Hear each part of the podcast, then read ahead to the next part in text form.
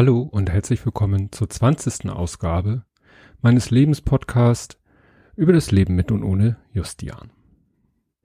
Ja, diese Folge wird ein bisschen anders. Ich, es wird quasi eine Feedback-Folge, weil mir irgendwie aufgefallen ist, dass doch irgendwie so in den letzten Wochen, Monaten ähm, sich doch so einiges getan hat, dass Leute sich mir gegenüber offenbart haben, um es mal so auszudrücken, als Hörer von diesem Podcast. Und das hat mich doch sehr gefreut, weil man kriegt ja sonst das kaum mit, ob jemand, dass jemand diesen Podcast hört. Ich sehe zwar so ein paar Downloadzahlen, aber die sind ja auch nicht so hundertprozentig aussagekräftig.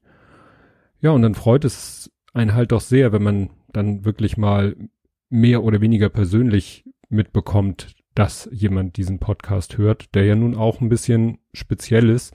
Ich komme ja nachher noch zum anderen Podcast, der, sage ich mal, auch relativ wenig Resonanz erfährt, weil das Thema wahrscheinlich doch für manche so schwer verdaulich ist, dass sie sich damit nicht auseinandersetzen wollen. Und hier ist es ja nicht viel anders. Ähm, die erste Meldung äh, eines einer Hörerin war eigentlich äh, ja, oder auch äh, in Sachen Blathering, meinem anderen Podcast, den ich mit dem Ole zusammen mache, dass da eine Hörerin sich meldete, aber auch gleich sagte, sie hört auch den Justian-Podcast und das hat mich eben sehr gefreut. Das zweite war dann eine E-Mail und zwar eine E-Mail von einem, ja, anderen verwaisten Vater. Ich möchte jetzt nicht, da das ja alles so über Direktnachrichten oder E-Mails war, nicht zu viel sagen du wirst schon wissen, dass du gemeint bist, äh, der mich anschrieb und sagte, er hätte meinen Podcast entdeckt und dass er ihn gehört hat und auch, ja, sehr positiv aufgenommen hat. Mm, ja, dann auch per Direktnachricht ein Mensch, den ich nun auch so vorher überhaupt nicht, der hat, glaube ich, das ging damit los, dass er mir auf Twitter gefolgt ist und ich so, wop, mag mir so halbwegs jeder, der nicht gerade irgendwie einem Gedanken gut anhängt, das ich nicht so teile, mag mir gerne folgen. Und ja, etwas kurze Zeit später meldete er sich dann auch per DM und erzählte, dass er mich irgendwie auf Twitter entdeckt und dann, ich habe das ja in meiner Bio, nennt man das ja, also im Twitter-Profil steht ja gleich drinne, dass ich verwaister Vater bin und habe ja auch als angehefteten Tweet meine ganzen Podcast-Projekte und dann weiß man ja sofort bei mir, woran man ist. Und der hat eben auch den Justian-Podcast sich angehört, weil er da auch gerade ähm, ja im erweiterten Sinne von Trauer betroffen ist.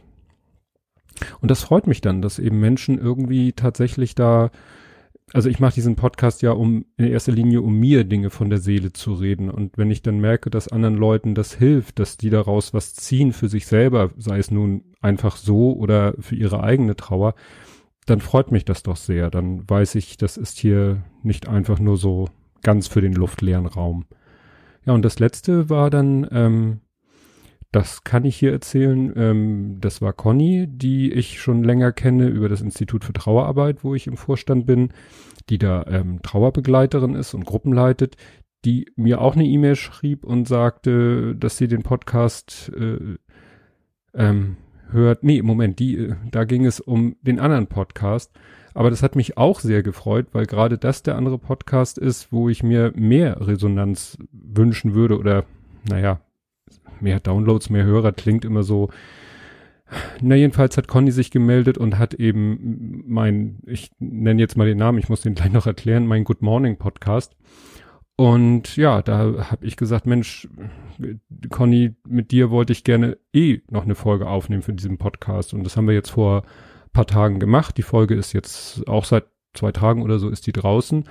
Und ähm, ich denke mal, wer diesen Podcast hört, der hat ja schon mal grundsätzlich so eine etwas geringere Hemmschwelle, sich mit dem Thema Tod und Trauer auseinanderzusetzen.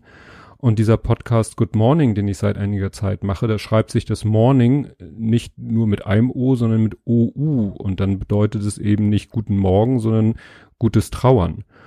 Und ja, ich werde hier in den, ich mache ja sonst nicht großartig Show Notes zu diesem Podcast, aber wenn ihr mal auf die Website guckt zu dieser Folge oder in euren Podcatcher äh, die Folge öffnet, dann werdet ihr sehen, dass da ein Link dann ist zum Good Morning Podcast, den ich, wie gesagt, seit einiger Zeit mache. Da ist jetzt die Folge mit Conny, ist die fünfte Folge.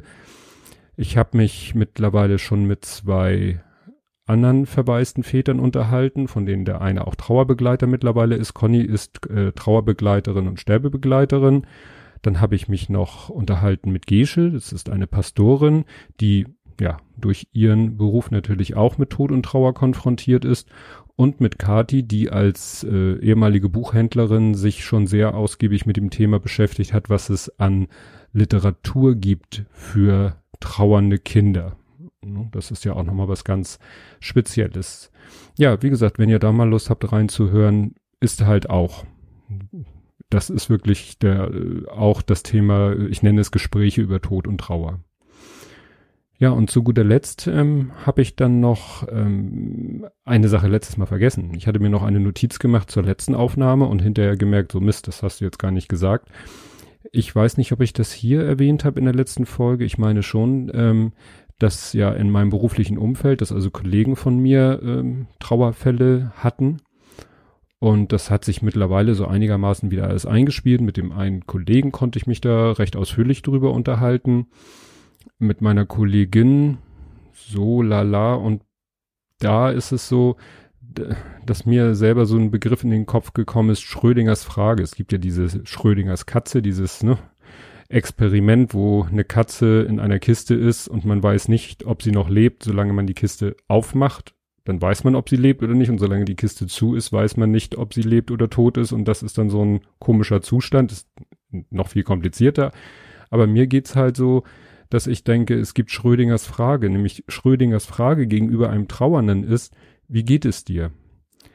Weil ich selber manchmal merke, dass in dem Moment, wo mich das einer fragt und ich mir dann Gedanken darüber mache, ob es mir, nein, wie es mir geht, dass ich dann manchmal realisiere, dass es mir schlecht geht und dass das vielleicht irgendwas aufwühlt, was ohne diese Frage gar nicht hervorgekommen wäre. Und das ist so das, was mich daran im Moment hindert oder davon abhält, meine Kollegin mal zu fragen, Mensch, wie geht's dir eigentlich in deiner Trauer?